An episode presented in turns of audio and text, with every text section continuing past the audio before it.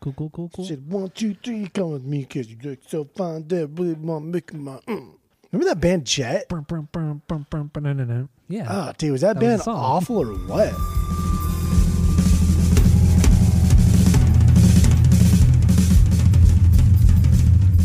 Welcome back to Asinine Radio, a weekly podcast where we talk about music, and well, that's pretty much it. So, uh, let's go.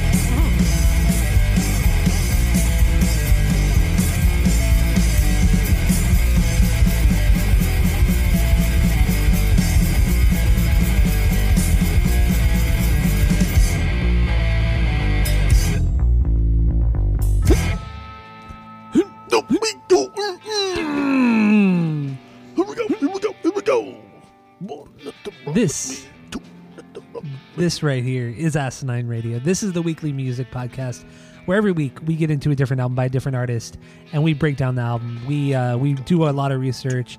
We give you our biggest bangers, stinkers maybe, if there are some, and we try to have a good time doing it. My name is Tyler, and way out there, hundreds of miles away, way out there in the ether, is Jeff. Uh, go to iTunes, go rate, review, and subscribe to us on there. Follow us on social media at Asinine Radio. Oh boy, and uh, Jeff, you know what? What album are we doing today?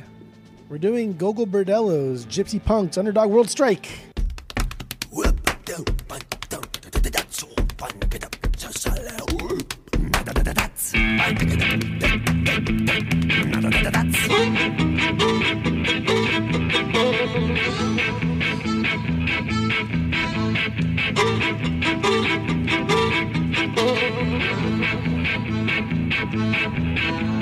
Sally was a 15 year old girl from Nebraska.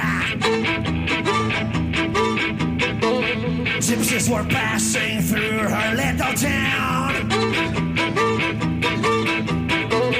They dropped something on the road. She picked it up.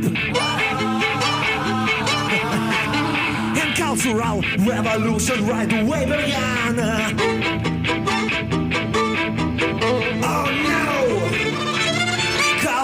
Revolution just began. Oh no! Cult revolution just began. Alright.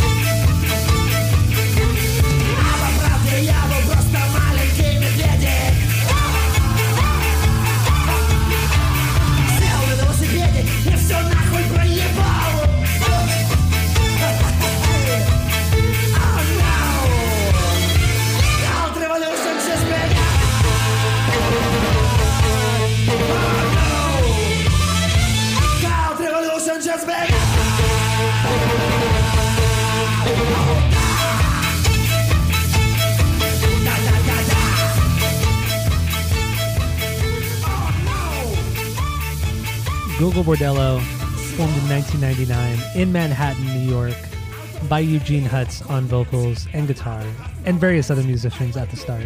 They currently have seven full-length records, one EP, six compilations, and have achieved and have achieved great success worldwide. But the album we're doing today is called Gypsy Punk's Underdog World Strike.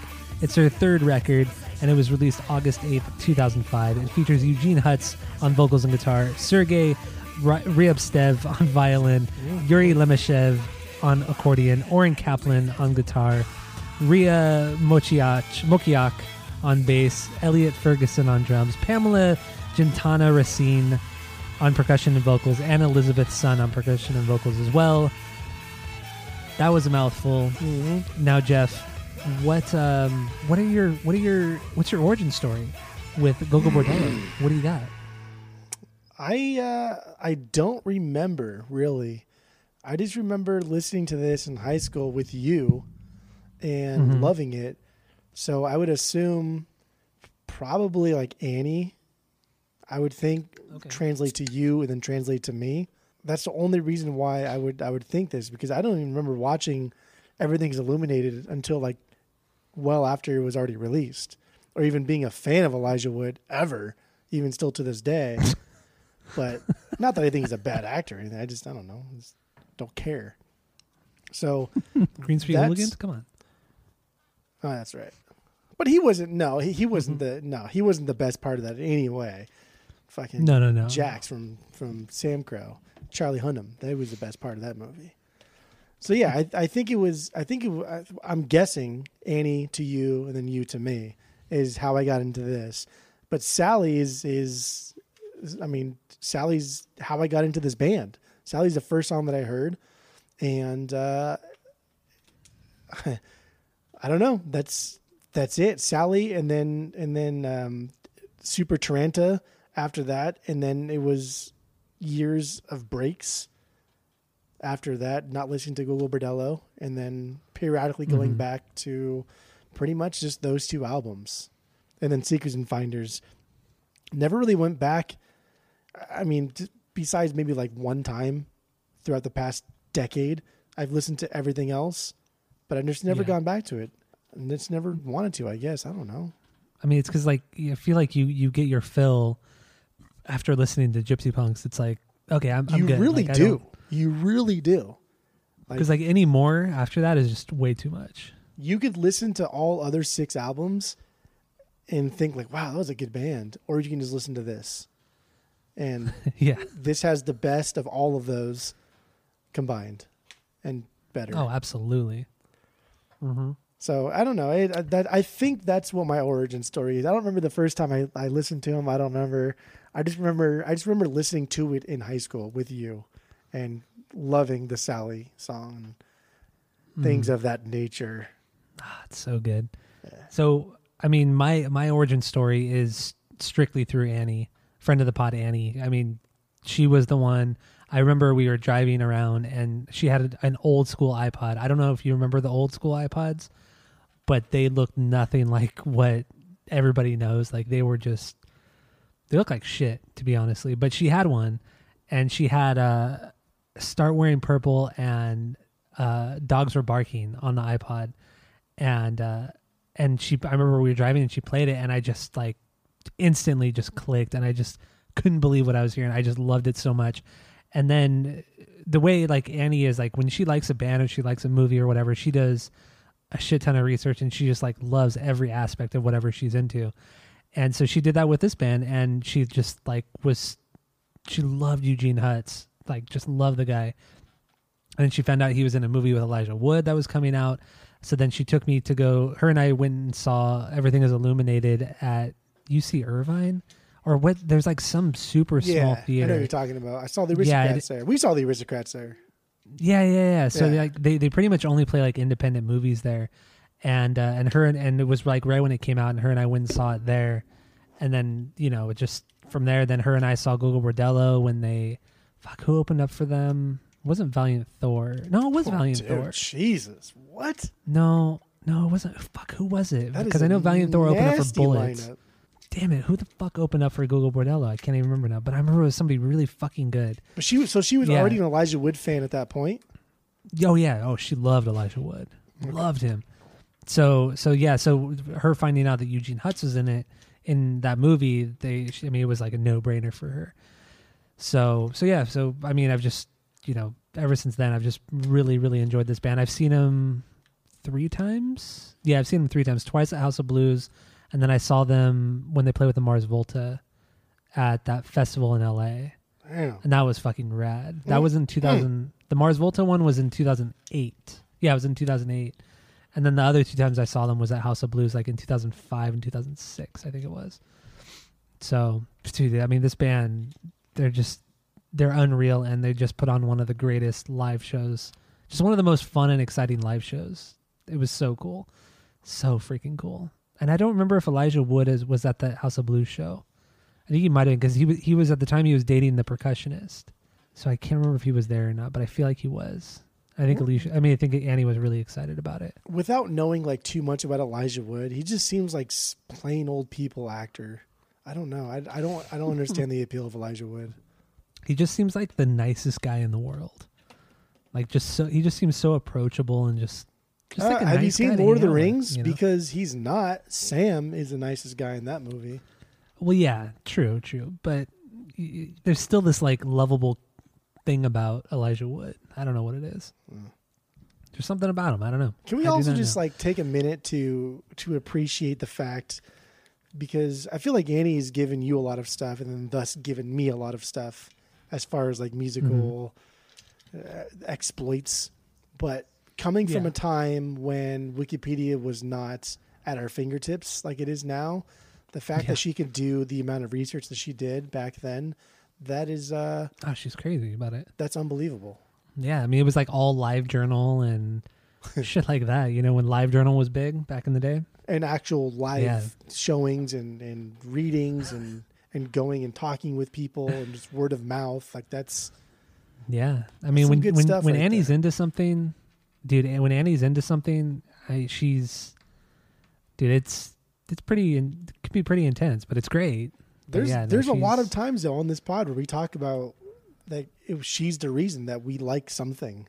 Yeah, well, like I would have, I would have never really heard of Bullets and Octane if it wasn't for her, because she, because she ended up going to some show at Chain Reaction that they played at, and she's like, okay, this is really good, and it was before the Revelry Revelry came out, and she's like, and then she showed me the demo of of some of the songs from that album, and uh, and I was just like, I was really really loved it. So then she took me, her and I went to a show at Chain, and yeah, that's kind of the birth of Bullets and Octane because of her, because she randomly saw them.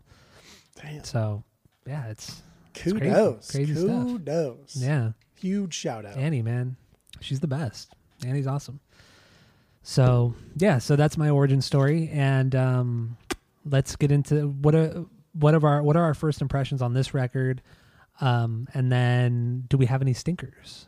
Uh, first impressions, I felt the same way because we I bought this this uh, during Black Friday last year. I bought the this vinyls for a little bit cheaper, and it was on sale. And I bought you one, or you bought you one, and Yeah. I listened to it. And listening through, I mean, I knew all but like one. I remembered and knew all but like one of these songs, and it was kind of weird. It was because I don't listen to this album as a whole a lot. I pick it apart and listen to maybe like six songs, and so to go Mhm. back to it and listen and like I, I mean I I don't know the words and even like reading the lyrics this week I still don't know the fucking words, Oh, but it's a mess. I I just sing what I think they are Mhm. like sugar Yeah, on I the too. asphalt, uh huh, that type of thing. So it was it was uh, it was weird. It was eerie. It was eerie how much I remembered and uh, pretty much like front to back, dude. I remember this entire fucking album and like all the way down to the last track, Mishto. It was just Mhm. it was fucking bizarre. It is just that's that's what this type of this style of music one because it's so unique, and this this type of something this special can hold like a place in your in your mind and your memory for so long to where you it's like riding a bike, dude. You pick it up, and like you never forgot. Yeah, I know, but it's there have been there have been moments with this record where I haven't listened to it in probably like a year and a half, two years, and then I come back to it, and I, and then I just think like, why why don't I listen to this more? Like, Oh, that's way is no. I'm talking like eight years. I haven't listened to this record. I don't. I don't come back to this ever, except like I said, picking apart like six songs for different playlists. Like it's Yeah. just like some of these deeper cuts are now some of my top dogs, and some of the top dogs that were back then are now some not five, top five bangers for me. Whatever. But no, I don't have any stinkers. mhm. I don't have any Okay, stinkers. I that's good. do. I do have okay songs. okay, well that's wrong. Okay, so I, I said I have okay songs. I I have okay song. I have one okay song. Oh, okay, okay, got it. Got Yeah, it, just got it, one. Other than that, everything's banger. All right. I mean, I I'm with you, man. I got I got no stinkers on this one. Um, there's, I mean, pretty much every song is a banger. I, maybe one song is a is is just a good song, but even that is really pushing it. Uh, I mean, th- this album. I mean, I have so much nostalgia attached to it, and it's this album is so much fun. And every time I listen to it with either Annie, with you, or whoever, just everyone has a good time. Like it's just, it's, it's a knockout front to back. There's just no stopping this record. Even the slower parts, you just can't you can't help but have a good time. And uh, yeah, so I got I got no stinkers. So what's your um what's your one B? What's your one banger? Well, let's. What, what what is what is the one song that you think is okay or is good or that could be an okay song? Undestructible. Oh. I mean, the the second to last song. It, it's still a really good song, but it's one that kind of maybe falls short a little bit. It's like the poppiest really song good. on the album. Yeah, I guess so. I guess so. Mine mine was Underdog World Strike. The I guess the title track. Really, Yeah. really. Holy shit, that's my nine B. Okay.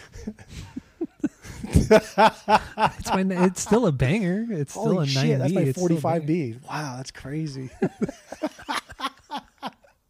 It's so good. It's so good. Should we? uh Before we jump into the to the, I guess the biggest bangers. Can we talk about Steve Albini? I I didn't even really know this until recently that he fucking produced this record. He co-produced this record with them, and that is insane to me. Like I had no idea. I didn't No know until I was reading the back as I was listening. I, I, when I bought this on the vinyls and I was listening to it Yeah. and reading the credits and everything, like the the fucking top thing is recorded by Steve Albini at his electrical audio studio in Chicago, and this was because he set that up in like the, the mid to late '90s. So, you know, this was still Mm-hmm. kind of in its in its like toddler stage of, his, of his studio. After all of his Nirvana money, you know, after all the Nirvana money that came in. so it's just it makes sense though because so much of this is like this is a perfect representation of their punk sound this album and this is a perfect representation of the gypsy punk sound they do both things in here completely different but they blend together so seamlessly in this album And what I what I also what sorry no no get on there get in Well, I feel like uh, you know, ma- mainly comparing this to In Utero from Nirvana, the way that Albini records music is that he he lets every every instrument breathe within the mix. Like he doesn't he doesn't make this wall of sound. He doesn't he doesn't try to make one thing louder than the other. He just he has this way of of just you know separating every instrument and just you can hear every every member shine. Like if you focus on one thing you can hear them shine. Like normally like a bass player would be would be buried in the mix or something would be buried in the mix. So it's like the percussion or whatever you know? But every fucking instrument shines in this. It's remarkable. Like albini has an ear for just i don't know just making things sound good like just really authentic and fantastic and that's kind of how the In Utero record is. Like if you listen to In Utero compared to Nevermind, not to say what Butch Vig did on Nevermind was bad because it wasn't at all, but they're two wildly different sounding records, and you could just hear it. Just and they're only made like a, within a year and a half of one another, and I don't know, man. no I, Albini has has a style for sure. I, I agree. I think Albini's style is to let the band play the way they think it's supposed to sound, but just church it up a little bit. Because I mean, if you let a Mm-hmm. Band just kind of like produce their own shit, sometimes it's just going to turn out like a fucking really raw punk record, and it's going to sound like shit. It's not going to be polished, and it's just everything is going to be muddled. It's not going to sound good. So I think Steve Albini Yeah. lets lets the band do what they want and kind of just like listens doesn't doesn't doesn't add a lot of input he probably just listens and and encourages the band to be better encourages the band to extrapolate on certain sounds on certain things. Like one of the like the only real kind of acoustic song on here is almost like because in their in in Gogol Bordello's first album they had like acoustic driven songs and there was like four in a row. And they weren't that mm-hmm. good. They just weren't that good. They weren't that great of acoustic songs. Whatever. Yeah. But they can still kind of pull off the acoustic sound pretty well. So I think by them doing like a half acoustic song, but adding these little snippets in there, but not too much, and they it doesn't really lead anywhere specific, and it doesn't. I think that's like Albini telling him like, dude, just do what you want to do. You don't have to do. You don't have to go anywhere. The song doesn't have to lead anywhere. The song doesn't have to do anything. Just let it mm-hmm. let it breathe, like you said. Let it let it just do whatever it wants. Yeah, and he knows how to like he knows how to get the right tones out of everything because if even if you listen to like a lot of the acoustic guitar parts on this record, comparing them to the other records, like the Rick Rubin one, the early records, or whatever, the a lot of the acoustic playing, the the nuances of his playing kind of get lost in those other recordings. But on this one, you could hear him hit every note. You can hear the nuances of his strumming patterns and everything like that. As as ridiculous as it is, you can hear that.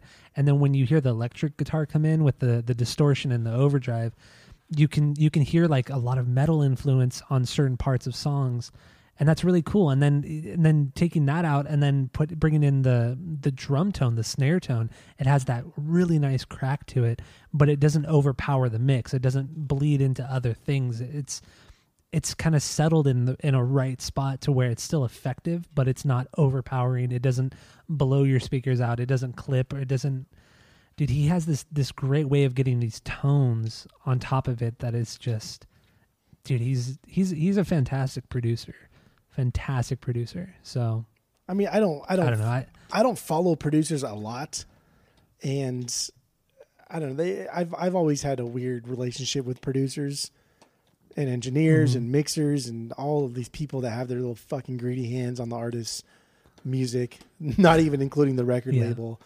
But when we did that in utero thing, and and I met Steve Albini virtually, that was, dude, like that changed like everything. I was like, this is, it's like he's my favorite producer of all time, just because of, first of all, Utero. first and foremost, because of his practices, how he approaches recording, how he doesn't take royalties, how much he fucking hates the music industry, but loves music. I just think this dude is absolutely bonkers, but also a genius. But like the song I was talking about is is is Illumination, right? Illumination is is like the only oh, Okay. kind of acoustic song, and it's my four B. It is my four B, okay and I, think mean, they that's- I that's think they do well. They do well with these acoustic driven tracks. They can't do too many of them back to back. And they even can't really do like a straight acoustic one. Like they have to do something else in there because he's not really like a great singer. And the No, guitarist not at all and then like I mean honestly, dude, the band does the same thing over and over. The polka sound, so that exciting. that type of sound, the guitarist doesn't really do a whole lot other than that.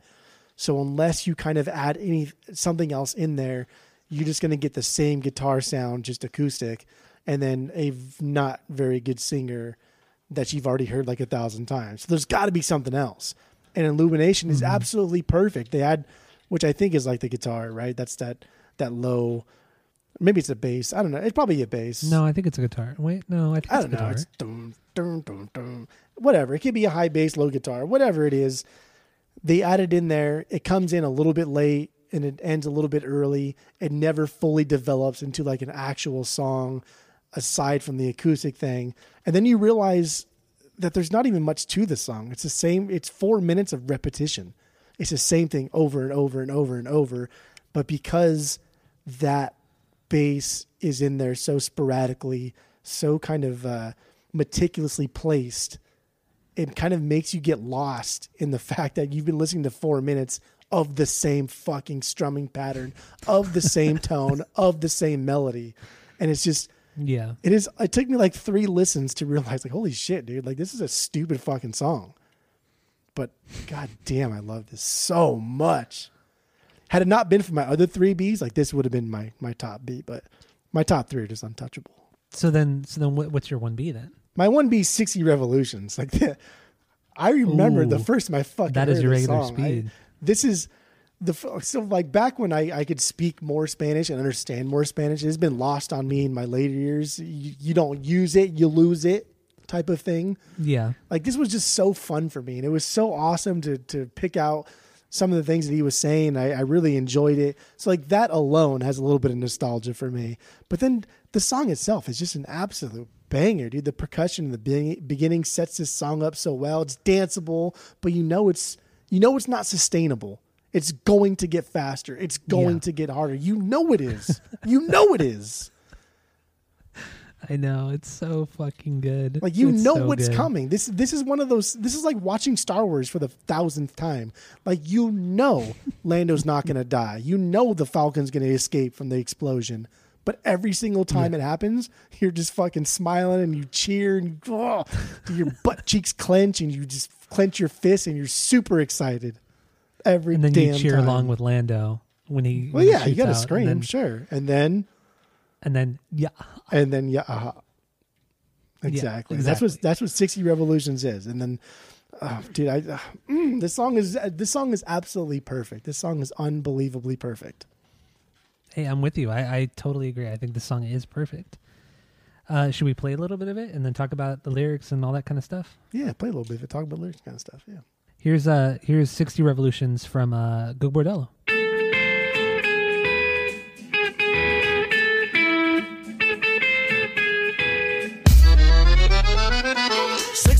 Per minute. This is my regular speed. So how do you want me to live with it? How do you want me to live with it? Without ringing all alarms, without without emptying the bars, without screwing with your charts. Sixty revolutions per minute. This is my regular need. So how do you want me to live with it? How do you want me to live with it?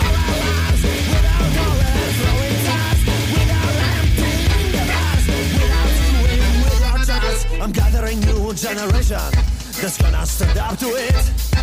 To this karaoke, karaoke dictatorship, where posers and models with guitars boogie to the shit for beats. I make a better rock revolution alone with my dick.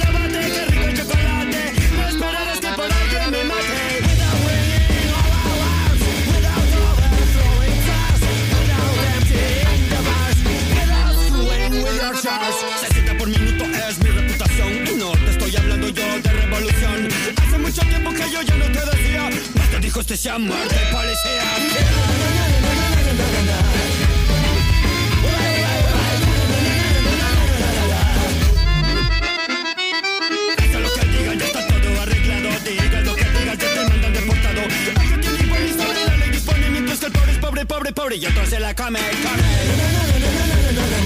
Pobre, pobre, pobre, pobre se la come. There you go, 60 Revolutions from Gogol Bordello. Your 1B. Dude, that is what a fucking uh, upbeat song. And, you know, it, it's what I think is really cool about this song, too, is the, the, the part where he plays like the upstrokes, like that ska upstroke part. You, you can hear the accordion kind of like in kind of a little, little bit back in the mix, and he's trying to like kind of play along with that that upstroke part, like doing the the the opposite time of it. But he kind of like he does it for like a little bit, and then he's like, it kind of seems like he realizes, oh, I can't do that, so I'm gonna stop. And then he comes in at the break, and it's just like it almost seems like a lot of the shit is improvised. It's so cool. It's I- so fucking cool. It it totally sounds like it because the accordion sometimes will go slower than what everyone else is just doing as they're like tearing through the song, punking it up, Mm-hmm. and he's just like going slower, and, and you just you think like, dude, you you you you can keep up kind of if you want to, but I don't know, maybe that's Albini, maybe that's the band, and that's just like let let everyone do their thing. Sometimes it's okay. I don't know. It's it's just, it's everybody's really well connected in this album, and I like the first two albums Oh, a yeah. lot, but this one it just seems like everyone is on their A game and everyone is just finishing each other's sentences type of thing. Yeah, they're just the, the the breaks in this this out this song too. It's just when when everything's like like what I was saying with the accordion, where everything stops, and then the accordion plays like those those few notes, and then it breaks back into it. It's just like why like why like it shouldn't make sense, but it does for whatever reason, and it just ah it fucking kills it. This song is so good, so so good. What what what B is this of yours? What sixty revolutions? Yeah. uh, this is my My five B man. Oh my, god. my god, five B. you're such a cuck. And that's not. I mean, that's you like I- purposely pick out like deeper cuts to like pretend like what are you doing? But that that's Is like Sally a top three B? If Sally's not I'm a not top even- three B, then you're then you, you that's what you do. Sally's my two B.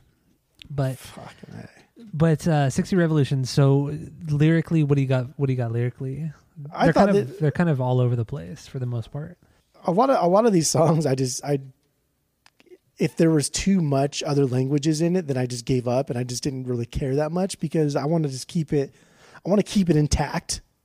But but uh, this one I thought about just like hating authority in general, knowing that it doesn't matter who is telling you what to do because we're all the same. The line of the karaoke dictatorship, which I don't even know that I, I never knew that's what he said. I was just saying that part Yeah. leading up to the dick part because that's the only thing that he emphasizes, and that's with my dick. yeah, that's that's that's what everything leads up to, right? Then you scream that out. But I really like the karaoke dictatorship thing. I think that goes along the lines of like, who cares who's saying what? They're all the fucking same. They're all saying something that doesn't even belong to them. They're being told what to say by mm-hmm. something else, much like karaoke.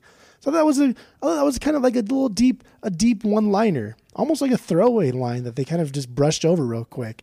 But I like it a lot. I really dig that line. That's probably my favorite line in this entire album is the karaoke dictatorship thing. I like that one too, and, and it makes sense in the context of kind of the the mission statement, I guess you could say, of this band, which I guess we could touch upon too. But um, but this song to me, lyrically, what I got was that it's kind of like living life fast and to the fullest, and how he just wants to spread his music to everybody, whether or not they like it.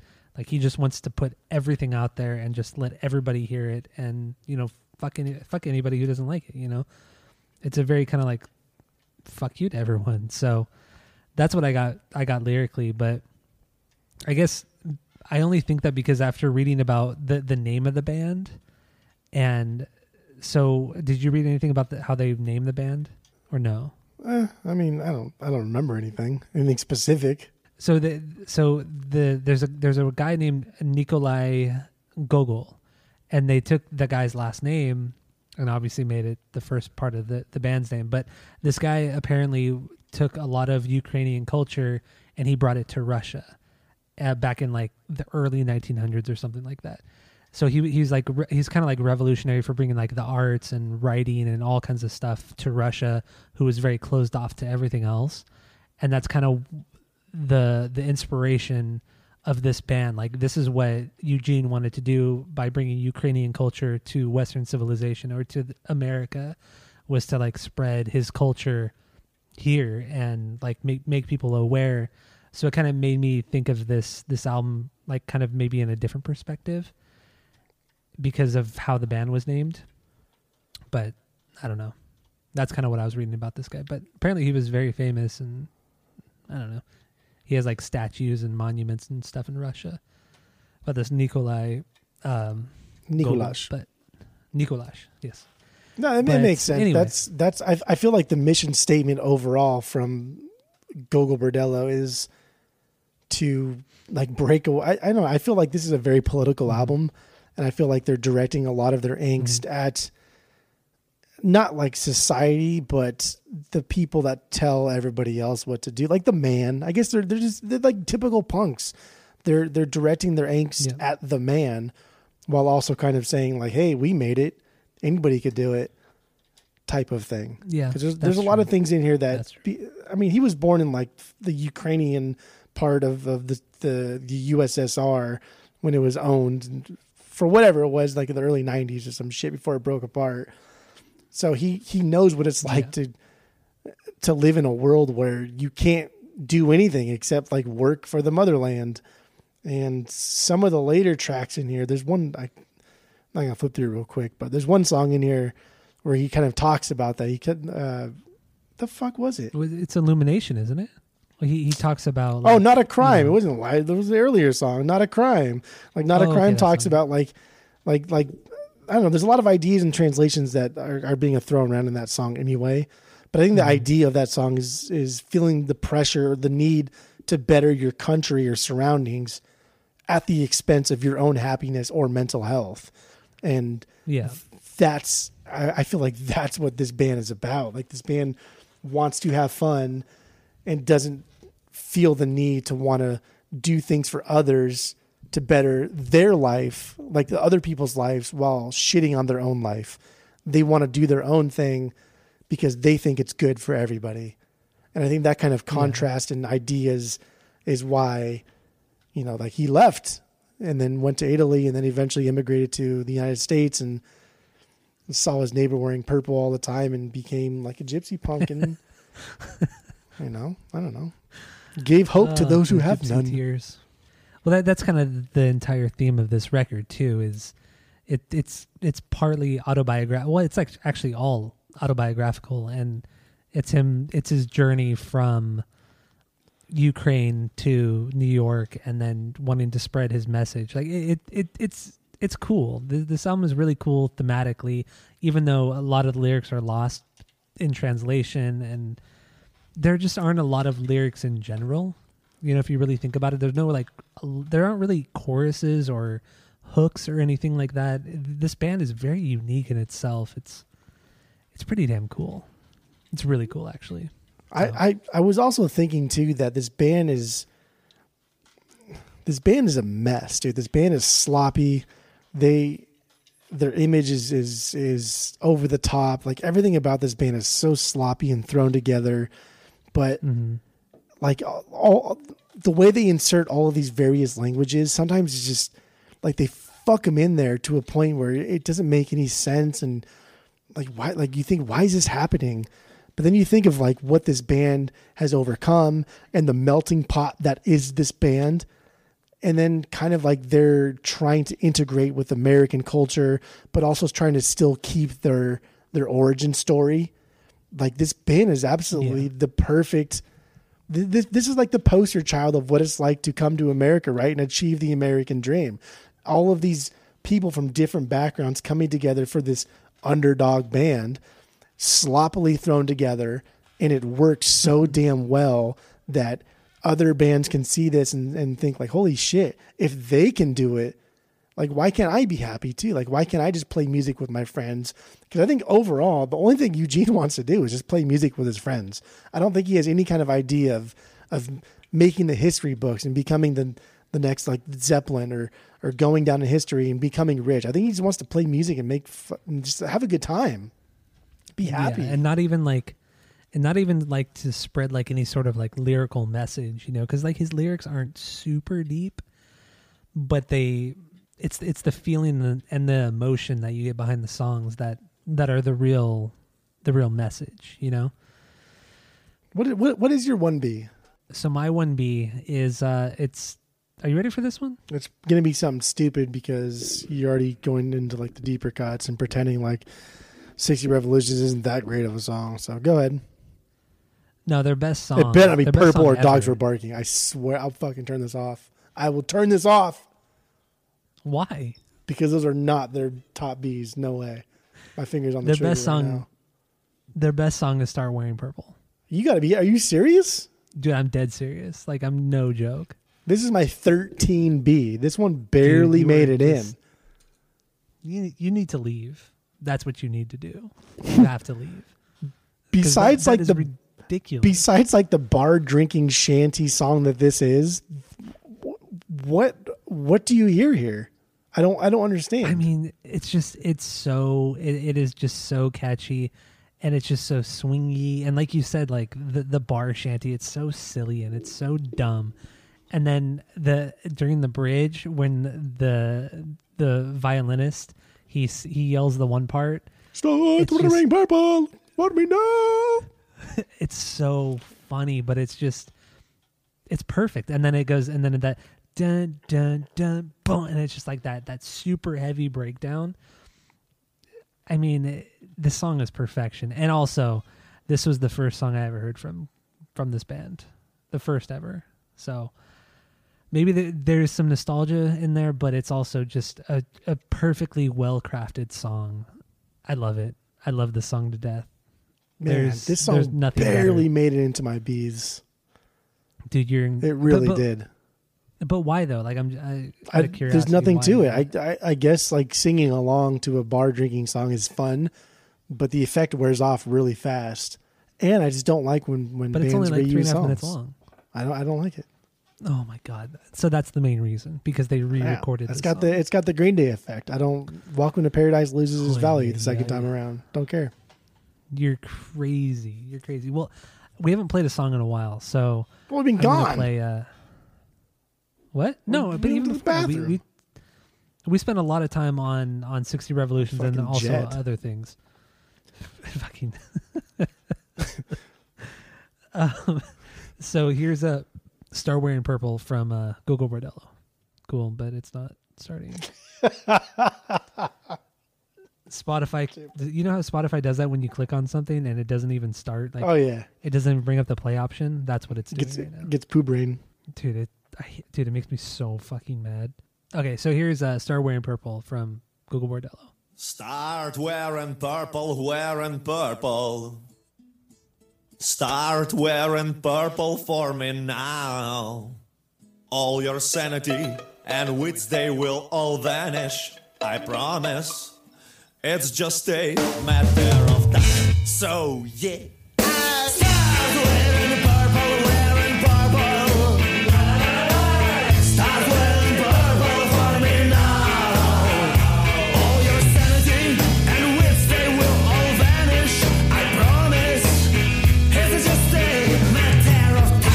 Know you since you were at 20. I was 20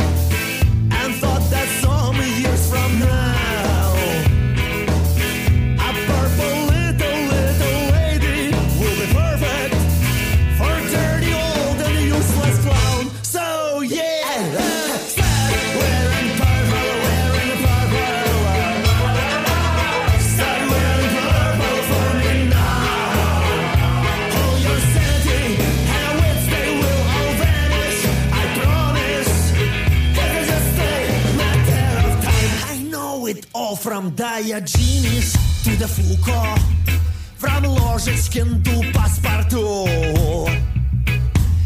И я клянусь, обоссав два пальца, что ты, а? Что музыка пошла от звука в Start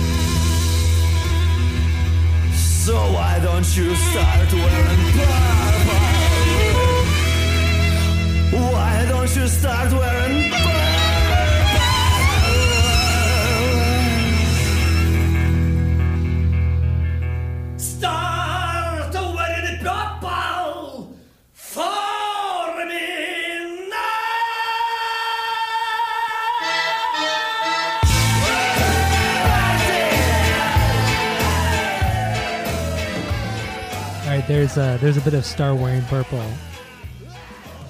This is like the perfect party anthem. I don't know what is wrong. I don't, I don't know what kind of damage you have to your brain but you're out of your mind. Truly out of your mind. Yeah, it's fine. You know, it's God, even even even after that break, when when the violinist you know says that part, and then the accordion, it's actually the accordion, not the violin. So the accordion comes in, and then the first thing Eugene says is "party!" Like he just like screams "party." It's just so stupid. Oh my god, this this this song is just so perfect. The na na na na's, the oh my god, I it's perfect. it's I mean it's good. It's 13B for sure. But y- what? Like to to think that's even top 5B is just like that's silly. That's there's there's nothing much. It's it's a, it's a it's a bar drinking shanty. It's fine. It's You're great. unbelievable. It's cool. You're fucking unbelievable. I I need I just I just need more. I need more. Even dogs were barking is higher than this. Okay, all right. Jesus Christ. Start Wearing Purple too. Uh, they also had a music video for it. Did you watch it? Yeah, It looked like so much fun. yeah. I mean, It looked like a fucking blast. yeah. It made me it, it made me miss concerts. It, it's it, it's I can't even explain it. Just go watch the video. It's just pure fun. Everything about this band, this entire record is pure fun. Oh, do you think Wait. concerts will ever be the So- same? No, never, unfortunately, because Damn. you know, people hate live venues unless they want to pay like you know, honestly, people only ever want to play pay like three hundred dollars to go see a concert, like a two hour concert, and that really makes me mad. Like it's whenever I, I'm at work and I, I talk to like my coworkers or whoever, I'm like, yeah, you know, I, I love going to concerts and shows and stuff. I'm like, yeah, you know, I went to fucking whoever and at the I saw him at the forum and I'm thinking in my I'm thinking I'm thinking in my head um that you know you probably spent like $300 on this fucking concert ticket and you probably didn't have that good of a time and I don't know it, it, it just it, it upsets me Because you don't really know. You me. don't. They don't know. How would they know unless they have like a friend that's that's into it? Unless they they know somebody who's going to take them. How else would you know? Like I never would have got into music had it not been just like trying to emulate counselors at camp who played acoustic guitar. Like nobody in my family played music, so I don't know. Had it not been for something like that stimulating me, then I n- never would have got into it. And like we're required to take music in, in middle school, but I took viola. But I mean, you don't retain any, anything from cool, I guess. Like that was fun. yeah And it's like I fucking I liked playing the viola, but I hated doing like the recitals and we did like little concerts and like that was stupid. I hated that shit. And so Yeah, I it was the like, worst. Why force kids to do that when you know they're not going to like it and then they're just going to be turned off of music and that's that's lame. That's weak. especially for like a, a a genre of music that like fucking only like 5% of the population actually listens to you know? Yeah. Or he, less than that Like- even understands. yeah you know it's like it it's such a it's such a complex style of music? Like why would you force kids to learn all these stringed instruments all these brass woodwinds? It's to make this orchestra when it in the end it's going to sound like shit because you're fucking dealing with 10 year olds Yeah.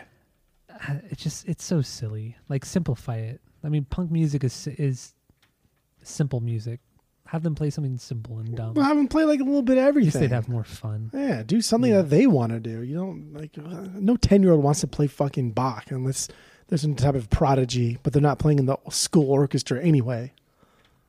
yeah they're, they're taking like private like five hour lessons three times a week and i don't know like being some like apprentice to another virtuoso or something i don't know Dude, music as we know it is probably dead. There's a good chance that that music is absolutely dead.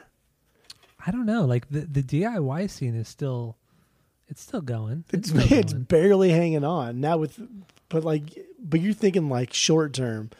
If we think long term, with budget cuts already happening in schools, with the pandemic and the quarantine already cutting into budget cuts, what's going to get cut first are like these electives, these music classes. So with kids growing up, not even taking music in any capacity, there's going to be less of an interest. So when these kids that are five to 10 grow up to be, you know, teenagers, they're not going to have any interest in mm-hmm. picking up a guitar, picking up the drums, a bass guitar, singing, songwriting. So that, like, I'm thinking like 20 years from now, it's going to be dead, dead, dead, D E D dead. but honestly i mean come on. Back when we were even when we when we were younger the shit that we were doing you know clarinet viola that shit didn't really spread into what we eventually started learning with the guitar and and stuff like that. But there was variety then, though, and there was accessibility back then, and we could go to shows, and there was a lot of things going on. There's not a lot of well that's the biggest issue there's not a lot of variety in music and there's going to be less variety in music the more kids grow up not having variety of music it's like a it's like a it's like a it's like Well, a pyramid it's like a triangle it's just going to funnel down into essentially nothing But see that that's the thing. Like that, so then what you're saying is it's more outside of school. It it's actually like the scene and the culture of it all, rather than what you're being taught in school. That's what it comes down to. But playing the viola showed me that I do like music. I just don't like this music, and so that I was a little more eager to pick up a guitar.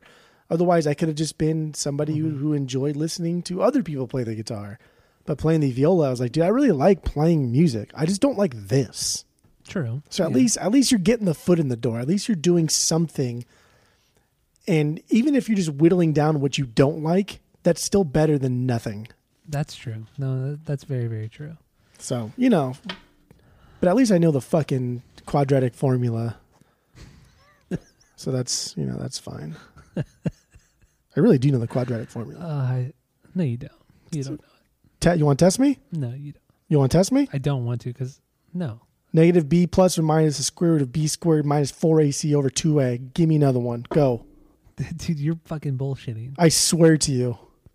I'm not gonna look it up. I swear to you.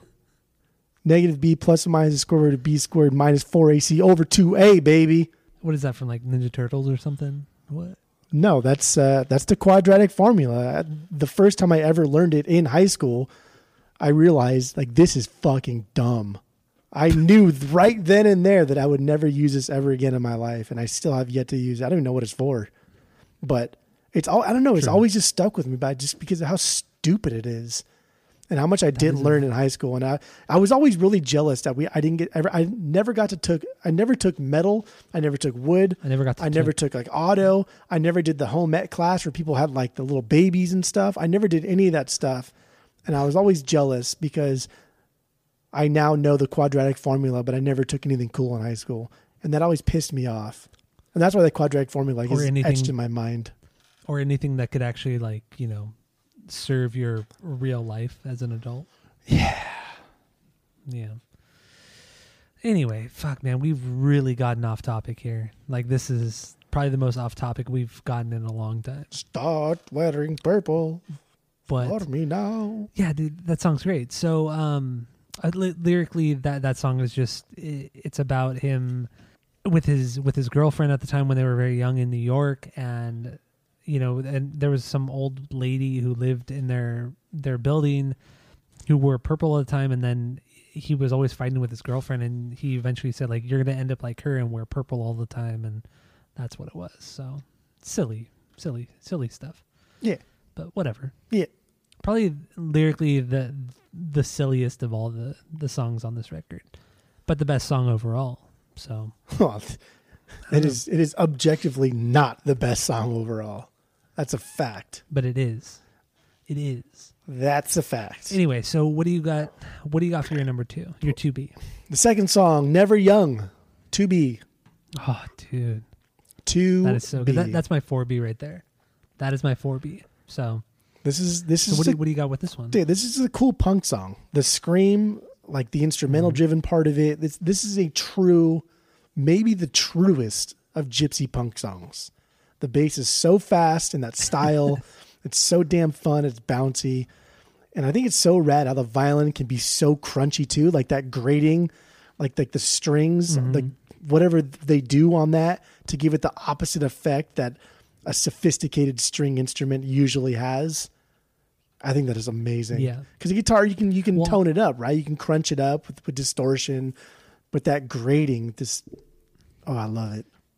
it's all it i mean at that point it's all feel and touch and it's so up to the person playing the instrument there's no there's no what am i trying to say like no Well, um, i don't know what i'm trying to say here you can't. Yeah, like it, it's all it's all the player like It's there's intuition, no right? Like, you can't tell Yeah, somebody no how to do that.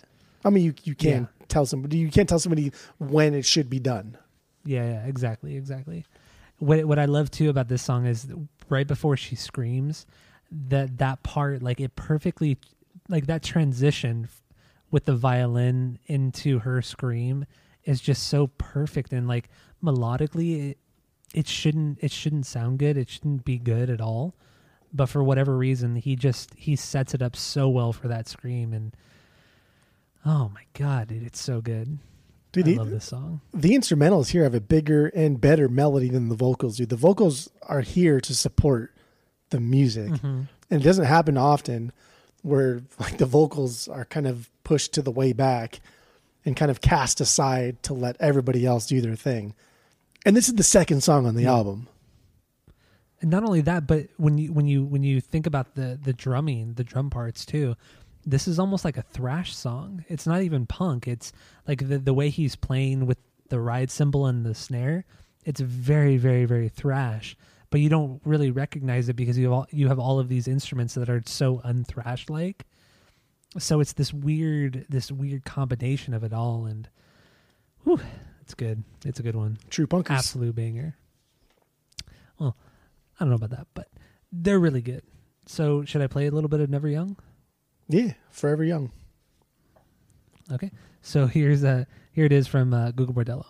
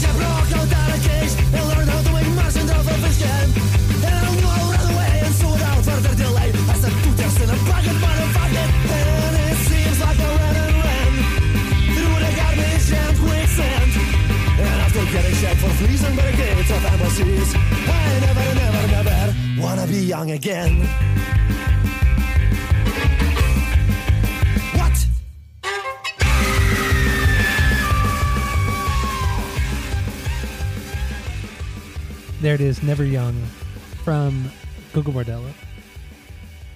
This is um this is like the Slayer like if Slayer were to do Gypsy Punk, this is what the song would be. like the straight thrash. And so you have the rhythm guitar playing, but instead of the lead guitar player, you have the violin. The violin.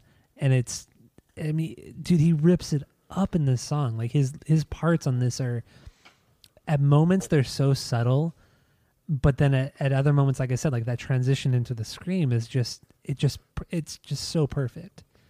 So perfectly balanced. Dude it's a fantastic song. Oi oi oi oi I would like to see how like what else you got on this one? I, I would I would have liked to have seen how how this song developed, how they went mm-hmm. from because this is the only time they've ever done this on their entire discography where they just had something this weird.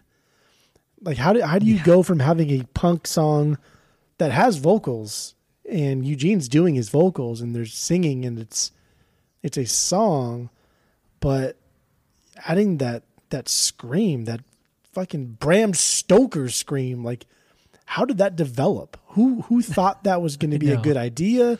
Who encouraged it? That is what's weird to me. That's what I would like to have been a part of that discussion. Yeah it's like it's straight up out of like a universal horror movie from the 30s it's it's so perfectly placed and perfectly sounding. And I every time I've seen them because I've I've seen them several times, and every time I've done that, it's always one of the percussionist girls, and Eugene always like holds the mic up for her, and she just like screams her heart out. And then the crowd just obviously goes crazy, and then everybody's running around banging stuff. And dude, their shows are wild. They're so they're so rad. Or they, I mean, they were. I haven't seen them in over ten years, but yeah, they're God, they're so sick. They're so sick. is that weird to think you- that it's been that long since like you've seen them, or is it just weird to think that we're now that old?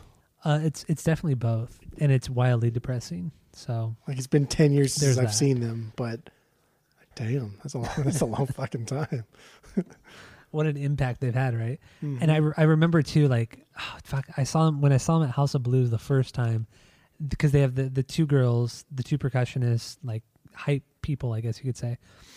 They they had the, they have these giant drums, giant. Not, they're not even bass drums. They're bigger than bass drums. They're fucking huge, and they throw both of them out into the crowd, and the crowd are holding them up, and then the girls go out there, and then they each stand on the drums, and people just like move the drums around while the girls are up there, and they're hyping up the crowd, while the band on the stage are just fucking going wild. Dude, their shows were insane. I'm sure they still are, but I, I just I'll never forget that. Like they were, dude, they're nuts. They're so good. they're so fucking good. Like, and then I remember because Okay. when I saw them after after the Mars Volta, like the crowd was like four times bigger, and they did the same shit. I mean, they they are the band though that does the same thing every fucking show, but it's fu- it's okay because they do it so well. Great band, great fucking band, great song too. So there you go. Yeah, to be. Uh, so my two B, Sally Sally. is my two B. We already played it, obviously. That's what we started out with.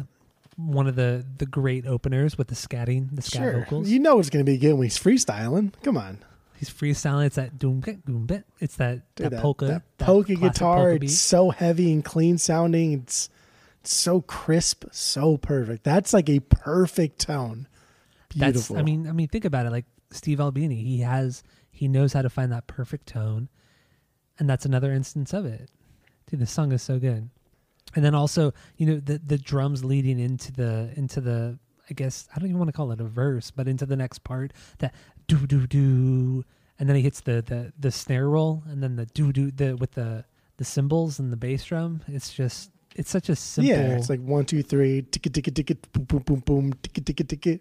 yeah, it's such a simple transition, but my God, it's so it's so good. And then this song sets up drumming wise. I feel like this song sets up the rest of the record with like how little he actually uses the snare drum, because through most of this song, he's just hitting the the offbeat on the on the snare, and then hitting the offbeat on the snare and the I mean the offbeat on the hi hat and the bass drum, but he rarely ever hits the snare drum.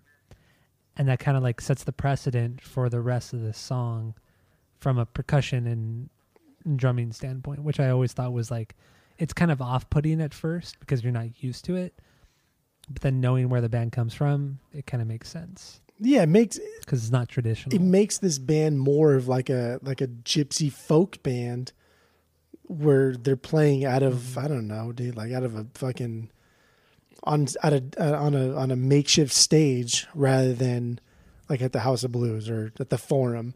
You know, they're they're throwing their instruments together and playing on Yeah. washboards and stuff. Very very old timey instruments and still making a lot of noise, still making really good sounds. And I think they still keep that that mentality, that that approach, I guess, to their music. Like you said, the drummer, he doesn't use a lot of I don't know traditional punk beats when he doesn't have to.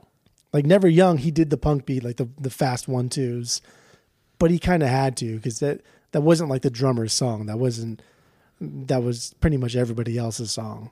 But here in Sally, yeah, you like you're right. He just he's doing the polka beat, but he's omitting a lot of the snares, so you're missing kind of one thing in that that three count, that bass and then hi hat, snare, hi hat, bass, hi hat, snare, hi hat, and it's cool. It's it's it, it goes well with the bass, and the bass is very swingy and like dude, they're unstoppable when they come together in this in this song and like all in general when Gogol Bordello comes together as a band and really drives like the full sonic sound. It's they're unstoppable. The the whole the lyrically too with Sally, it's like a great statement on like what the record's gonna be because from what I got, it's it's him kind of like talking about like how as a young person or as a teenager you kind of discover music for the first time or you discover what you like at the beginning, and it's like how you you kind of want to spread that. You want to it's what you truly believe in and that's what you want to it's a different viewpoint on music so. This this is one of the ones that I've I've never even known like half of the things he says here, and then even after listening and reading the the lyrics, I, it's a toss up like half the times because reading the lyrics on like yeah, online tough and then reading the lyrics on the back of our of our vinyls, like they don't even match up. Mhm. And then even when I think they match up, halfway through like the line, they don't match up, and I'm just like, what the fuck is he even saying? So that was fun. I, didn't But- even I didn't even like when when I was doing the, the lyrics for this for this week. I didn't even look at the lyrics on the, the actual vinyl. I just did what was on Genius lyrics. So Yeah, dude, like Yeah, the, so- what he says, genius in the back of the vinyl, they're all three different. oh my god, So that that's, but that's like that's like this band. This band is a is a uh, like a it's a, hot, carefree. a hot mess, right? Is that is that what yeah, that's what people say? Yeah, So hot this- mess, carefree, just this- kind of This band is absolutely a hot mess, and and I think Eugene had like had childhood dreams of coming to America and making it big and being a part of something bigger. And he 100% achieved that because he has a band that is a true melting pot. Like America is supposed to be this melting pot, you know, like our Statue of Liberty says, give us to everybody, you know? But we also mm. want people to keep like their integrity, keep their their roots. And that's what this band is. This band has adopted a lot of American ideals, a lot of American tendencies, but have still kept their roots, even until like Finders and Seekers. Like they've still kept their roots. They, there's still everything about this band that makes this band unique from day one up until now, 20 odd years later. it's totally true. They did it. but I don't know. They have and and and kind of talking about the first song again. It's a great, great, great way to set up the the record where it's like it's very carefree. It's kind of like do what you want and just kind of do what you believe in because that's what you want. Like I don't know. It's just it's carefree is the best way to explain this song and this record and this band because there's nothing too too deep outside of it being autobiographical at moments there's nothing super super deep about it Yeah, I, I I I felt that there was just like trying. You, you want to do something bigger for yourself in the world, and you eventually stick to those beliefs throughout your career, throughout your life, whatever you do. You want to change the world somehow. You Yeah. maybe not know how you want to do it, but you want to change the world. So you continuously do things that you think will change the world eventually. so uh so that's my number two um what do you got for your number three My number three was Sally. Okay so Ah, so then i guess we'll go to my number three then yeah.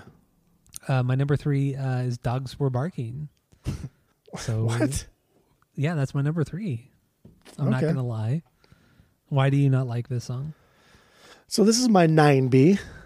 oh my god at least it's not your 13b because that was really stupid No, that was that a really dumb thing you said No, you're you're you're you're cheesy and you're. Oh, that was just silly. I don't. I don't. I, it still boggles my mind. But dogs were barking. Like, dude. After he says party, I even time stamped it at the two twenty mark.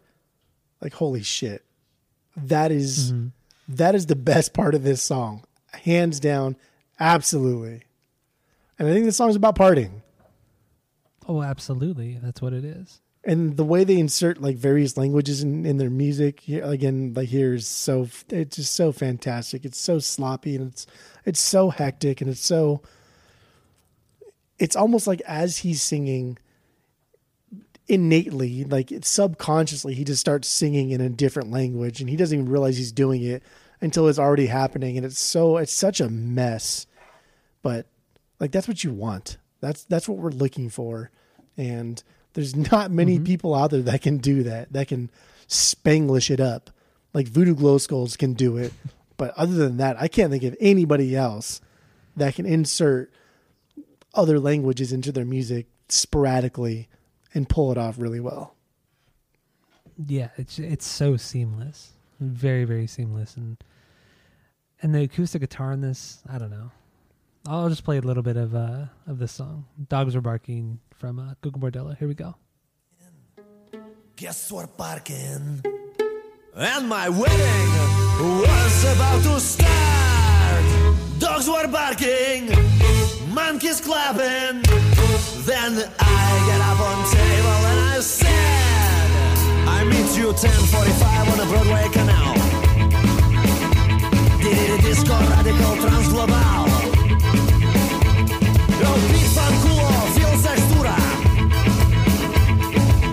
Выдержит, не выдержит ли аппаратура? А наша мама диаспора, папа вдоль бордела, энергия пробуждения и я. Dogs were barking, monkeys clapping, bears were dancing, and girls were cutting loose. Cops were lurking, kids were snorkeling. Then her father came up to me and said, Вы бывали когда-нибудь на выставке собак?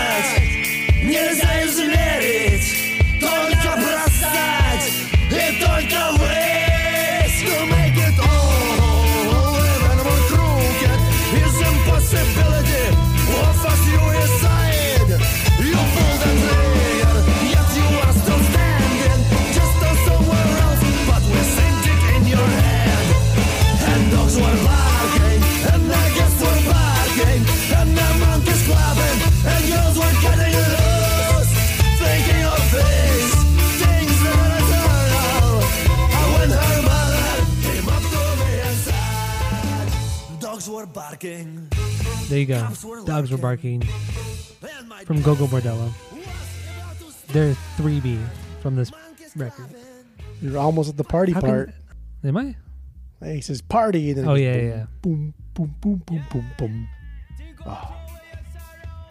That's good. Anyway, It's so Um, it's so like reggae almost. It's that's that's the only reason why this is such a high B for me is because of that part. Just the reggae part. It's not it's not like a reggae part, but it's it's the slow down and But you this, know what I mean. this makes me think like the Godfather scene. It's just very it's very fun. It's very I don't know. uh, It's very if I had a gypsy wedding, that part would be like I don't know at my wedding. Yeah, it makes sense. Makes sense. I wouldn't have somebody say dogs are barking. Boom, boom. Yeah, That's the coolest part. Is like that. it's just that little, it's that's just too two goofy. notes. It's too childish for me. but it's so good. It's nine. B. It's nine B. But then that's also you know, like you said, th- that's what this song is about. It's about the early days of the band, and them playing Russian weddings in New York, and just playing like gypsy gypsy punk st- or gypsy music.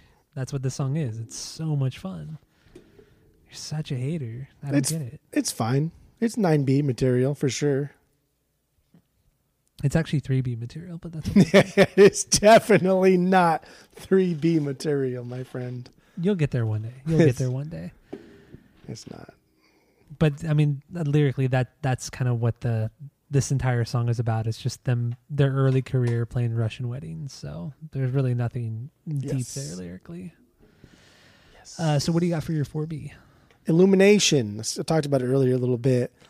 Okay. Acoustic driven, a little bit of we'll call it bass, a little bit of bass in there. You know, something going on. It's a slow burn. good Takes one. a long time to kind of get to where it's going, but it never it never speeds up to the point where you think it's going to.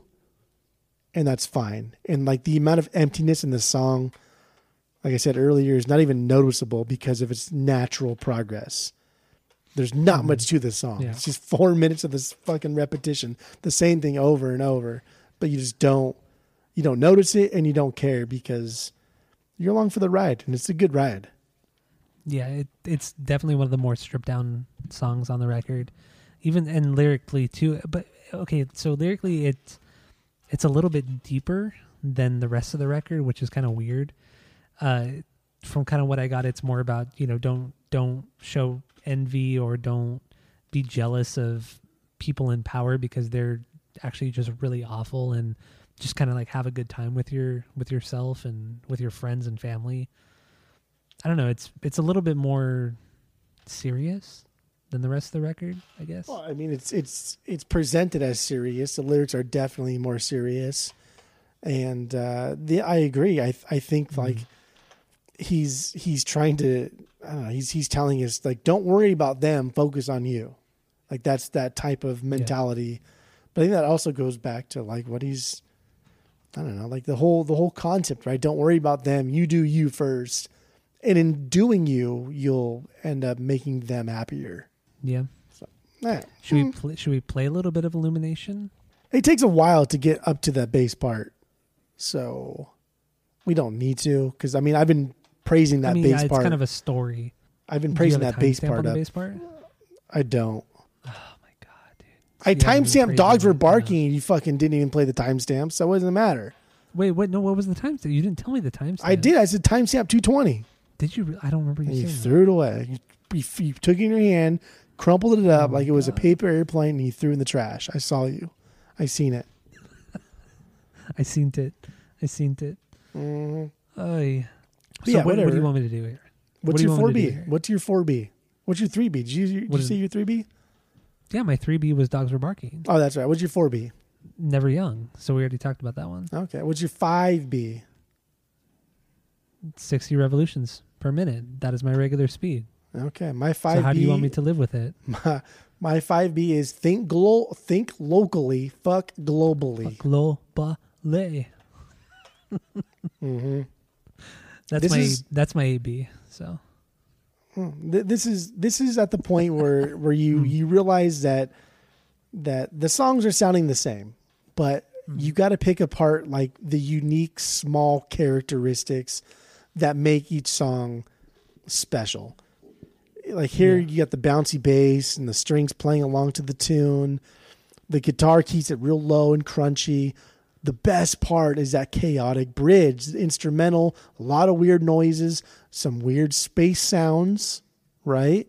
mhm. So that's cool. Yeah. But my favorite part of this is when they say fuck globally, the guitar will hit those last three notes as the syllables are saying in globally. And it's like, bam, bam, bam. oh yeah, yeah. That is like, dude, that is so fucking rad. That is just like butter. It's like butter. Butter. it's like butter. I don't know. You know, that's that's that's my 5B baby boy. I mean, it, it's really good. It's it's one of the I don't want to say catchier songs on the record. It it's kind of has that it has more of a polka beat to it too. I don't know if that makes sense. I don't know if what I'm saying is make is making any sense. Um, you know, Should I just play it a little bit? yeah, that's I mean, okay. That's fine. No? Do you not want to? I mean, I don't have to play it if you don't want me to play it. We dude, we got there's so many songs here, and because then we're gonna play every song, and I want to play every song. So I mean, I do want to play every we song, but I don't want to play every song. We've played a lot of fucking songs already. So, what do you want to do? Uh, you know what? Fuck it. We'll, we'll play. We'll play. Think locally, fuck globally. Here we go. From uh, Gogol Bordello.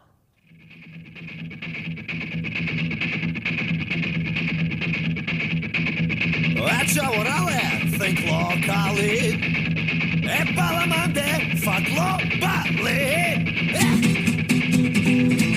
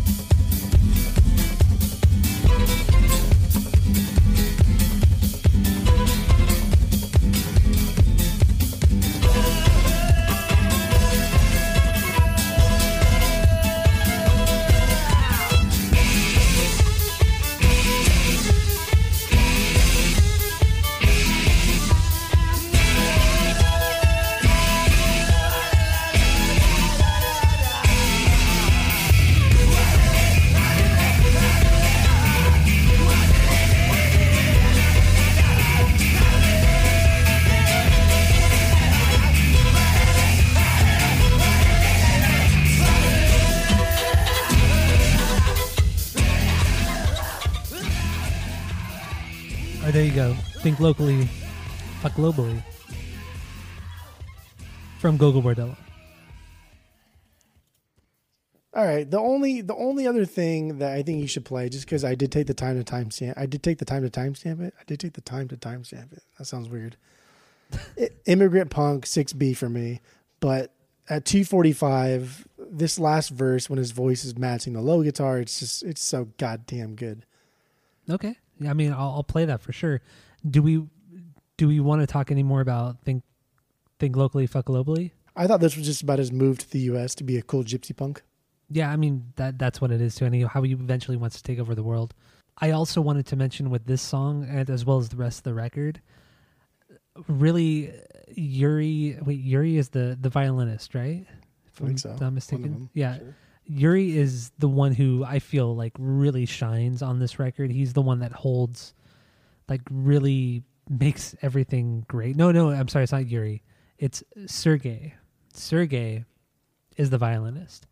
He's the one who really just has some of the some really awesome moments and really leads the song in places that they it normally wouldn't go and the the breakdown and bridge in Think Locally is a perfect example of that. Just the the kind of back and forth with the acoustic guitar playing, and then he just kind of like goes off on his own and rips it up, and then Eugene Hutz kind of like just kind of scats over it all.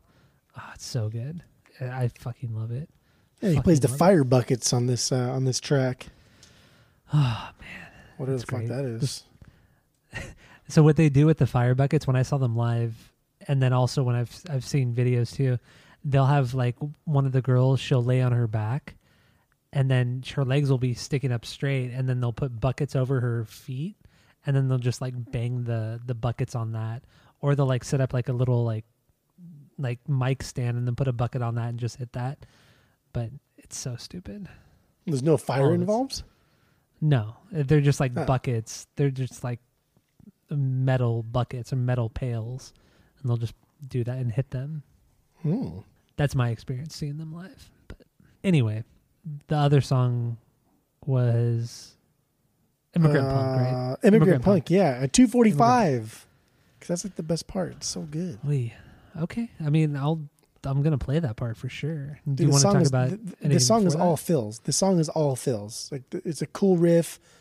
There's like this little distortion splash. I don't know how else to describe it.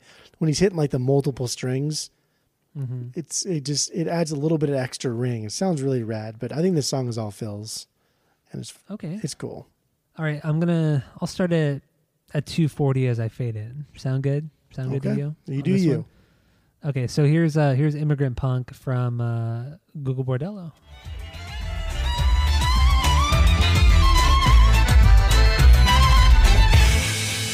Of course, we immigrants wanna sing all night long.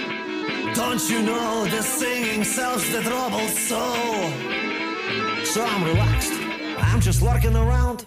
I got a method, and you don't. You got a dictionary kicking around. Look up the immigrant, immigrant, immigrant punk. Punk. Immigrant punk. Immigrant, immigrant, immigrant punk. Immigrant, immigrant, immigrant punk. Immigrant, immigrant, immigrant punk. Immigrant, immigrant, immigrant punk. Immigrant, immigrant, immigrant punk. Yes, punk! Punk! Punk! All right, there's a little bit of Immigrant Punk from Gogol Bordello. Mm. So you, you were you were talking about like the the bass part with his vocals. The Yeah. kinda- is that what? Okay, yeah. And it's so And it's it's so short, and it's it's by the time it's even you realize it's even going on, the Mm-hmm. rush to end it, and it's it's kind of sloppy. but fuck, man, it's it gets me. It really gets me. It is. You got a dictionary kicking around? Then look at it. Immigrant. I, dude, I can't even say because like it it's like broken English, so it's hard to even kind of. Immigrant, immigrant. it's so. And then, like good. rushes like immigrant, immigrant, and like he says it really fast, and it's just he's like rushing to get it done. Oh, dude, it's so oh, good. It's so good. It is, and then just that that lead guitar line too. That it's so basic. It's so simple. there's so there's this band is so simple, and like, everything is. they do is just so it's so dumb. But it's just one of the most fun things that you can just hear and experience and just uh it's so good. It's it's It's- it's, so strange how one band can do something so stripped down and stupid and simple like Gogol Bordello can, and it's Mm-hmm. fantastic. When another band does it, and it just sounds like shit, like Jet. It's because like these like what Eugene Hutz does, like it's straight out of his culture. It's what he grew up in and I even like immigrant punk, like it, it just talks about his his kind of journey into the United like when he first arrived in the US and like he had nobody here. Like he was literally alone and he had to like kind of search out or just kind of like come across people who were in the same situation as him and He, I Oh, mean, he is the immigrant punk. It just starts Yeah. off like uh, he's talking about arriving to the melting pot. Like Yeah. this is, I mean, this goes along with what I think is he's trying to become an American and be Americanized, but not lose his identity as a person, as where he came from, as his roots. He's trying to Mm-hmm. fully integrate the best of both worlds. He's like a, you know, whatever that is. so do you want to talk about immigrant immigrant punk more? What do you want to do?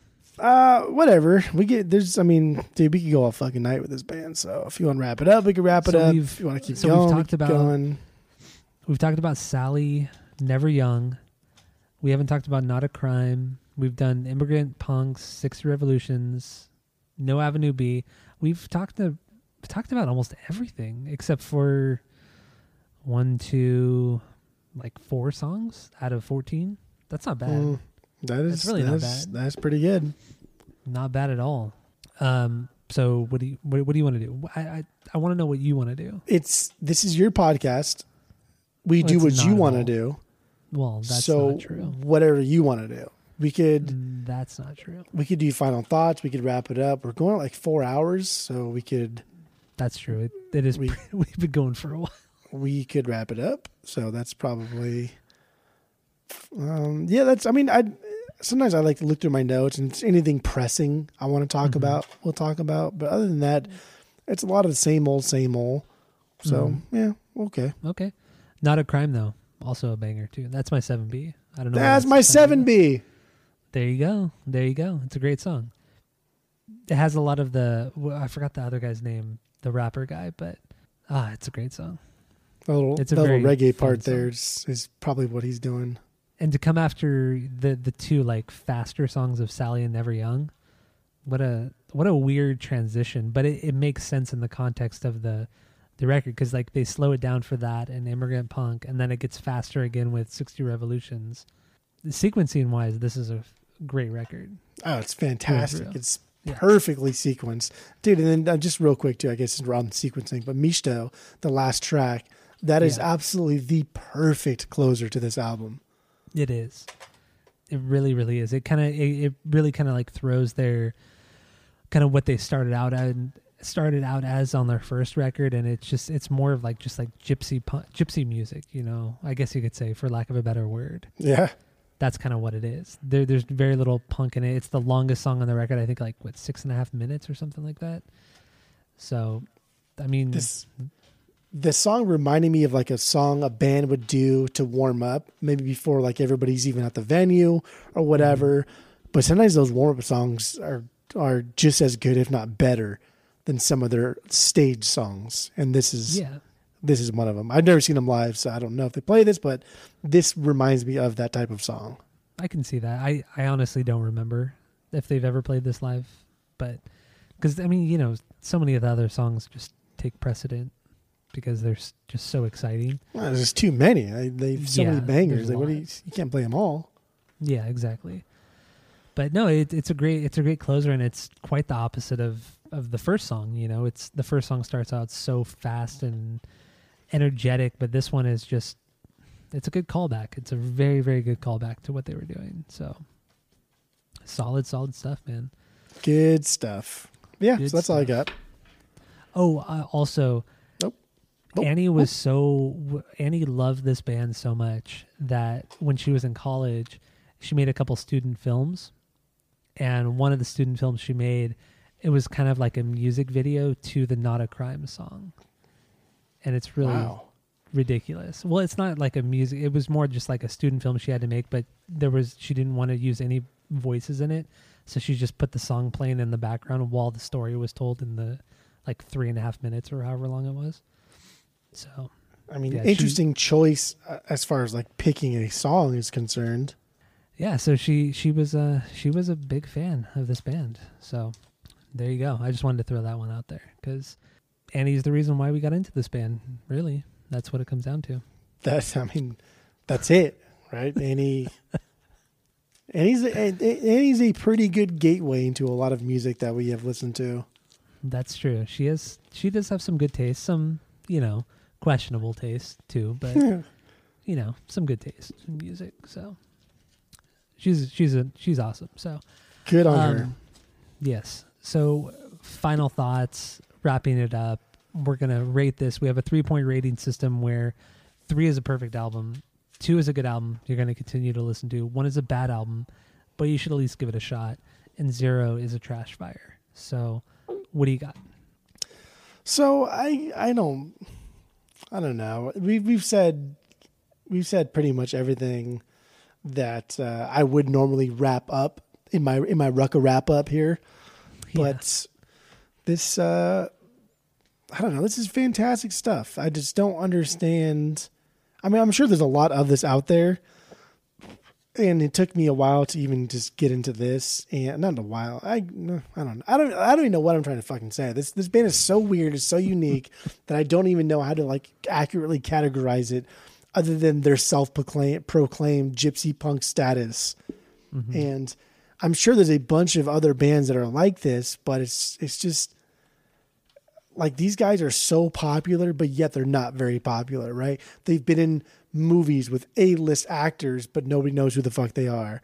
They've you know they play huge venues, but they don't play like Wembley Stadium. It's just We didn't even so- talk about the Madonna connection, which I is did. crazy too. No, no, no, but but no, the connection where she she would, was doing a giant tour and she brought them as the opening band to her tour. Was that because he starred in her movie, or was he started That in the movie because they played with her? I think it was before the movie. I think she liked them so much that she invited them to open up for her, and then eventually they were in her movie. I'm pretty sure that's how it was. Hey, Eugene Hütz starred in her directorial debut, baby. Yeah. I mean, that's huge though. Like opening up for Madonna. I mean, regardless of what you think about her, I mean, she was she plays huge fucking venues. A lot of good her, bands have opened up for Madonna. Beastie Boys, Gogol Bordello. That's all you can think of. The Mix Up is your favorite album. It's not. Whatever. I don't know, dude. This is this is a this is a banger of an album, and uh, we got on the vinyls, so I'm super stoked about it. I got it in my hands right Yeah. now. It's a nice little gatefold, and I'm just uh, I love it so much. It's cool. I love I love everything about this band. Their, their style, their their delivery, their their their logos, the colors. It's just this Mm-hmm. band. Everything about this band, I think, is absolutely perfect, and this is a perfect album for me. This is a three out of oh three. my god. yeah, Oh my god. yeah, this is a three out of a three. Oh That's two weeks in a row, dude. Like we've been from Jimmy World, I gave it three out of a three. yeah. Now this don't- week again, I'm doing three out of a three. Three out I'm of a shocked. three. I'm shocked.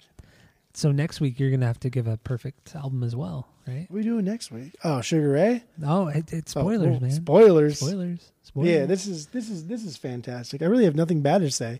There's I don't even have any like source material to base like my three of three off of. I I, I don't I don't know. It's so unique to me. I don't I don't know. I mean, yeah, it hits every nerve. It hits every every point. You know.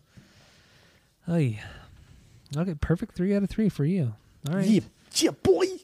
So I mean, yeah, obviously there there is nostalgia attached to this. Thanks to Annie for getting me for getting us into this band, really, and um, they are truly unique. There's no band that really sounds like them, and they uh, they're exciting through and through. Especially this record, like there's no downtime. There's no part that's just mediocre. It's just it's pure fun. That that is this band, fun. Like it's like Andrew WK. Like you you equate him to partying and fun, Gogol Bordello is just straight fun. There's like nothing else to them.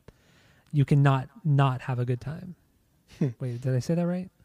No, it, it sounded weird, but you said it right. Yeah. Did I say it right? Okay. Um, so I mean, I I really I don't do this often, but oh God. I mean this is a perfect record, like through and through, a perfect record, front to back. No, no, um, there's nothing negative. I got nothing negative to say about this record. I love it, and then I also like that the vinyl record is a different color scheme than the CD and the normal album artwork, which is kind of cool too. I like when vinyl does that. So I, I like the black background with the yellow writing more than I like the opposite. see, I, I like the yellow background more, but Because I do like that they change it up. I, I think yellow is a pea color. You, I like black on yellow, absolutely, but you gotta have more black than yellow. You can't have more yellow than black. Well, debatable, Can't debatable. black and yellow, black and yellow. All right, so you and I both, you and I both rated this a perfect three out of three. Doesn't happen often. That definitely doesn't happen often. But That happened last Um, week, but that's fine. but like I said, it doesn't happen often. I mean, it happened when like when we did Korn self-titled. You know, Oh, we yeah. both give that a perfect three. But um, anyway, so I don't know. That, that's all I got. And Okay. um, Okay. is that all you got? What, what do you do? You have anything else? No, that's it. That's it. Okay, well, go to iTunes, go rate, review, and subscribe to us on there. Follow us on social media at Asinine Radio, and uh, thank you all for listening, for sticking sticking around. So that's it. That's all. David Javi.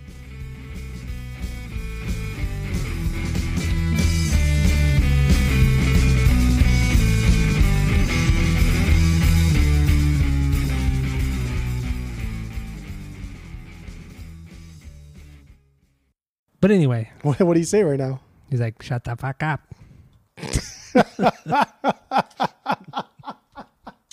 Well, well, you can't see me, but I'm like, I'm like moving my hips back and forth, and then oppositing my shoulders up and down at the same time. You know how they do that? I'm, I'm moving all sexy like. Yeah. Cool, cool, cool, cool. Said one, two, three, come with me, cause you look so fine. There, really want make my. Mm. Remember that band Jet? Yeah. Oh, dude, was that, That band song. awful or what?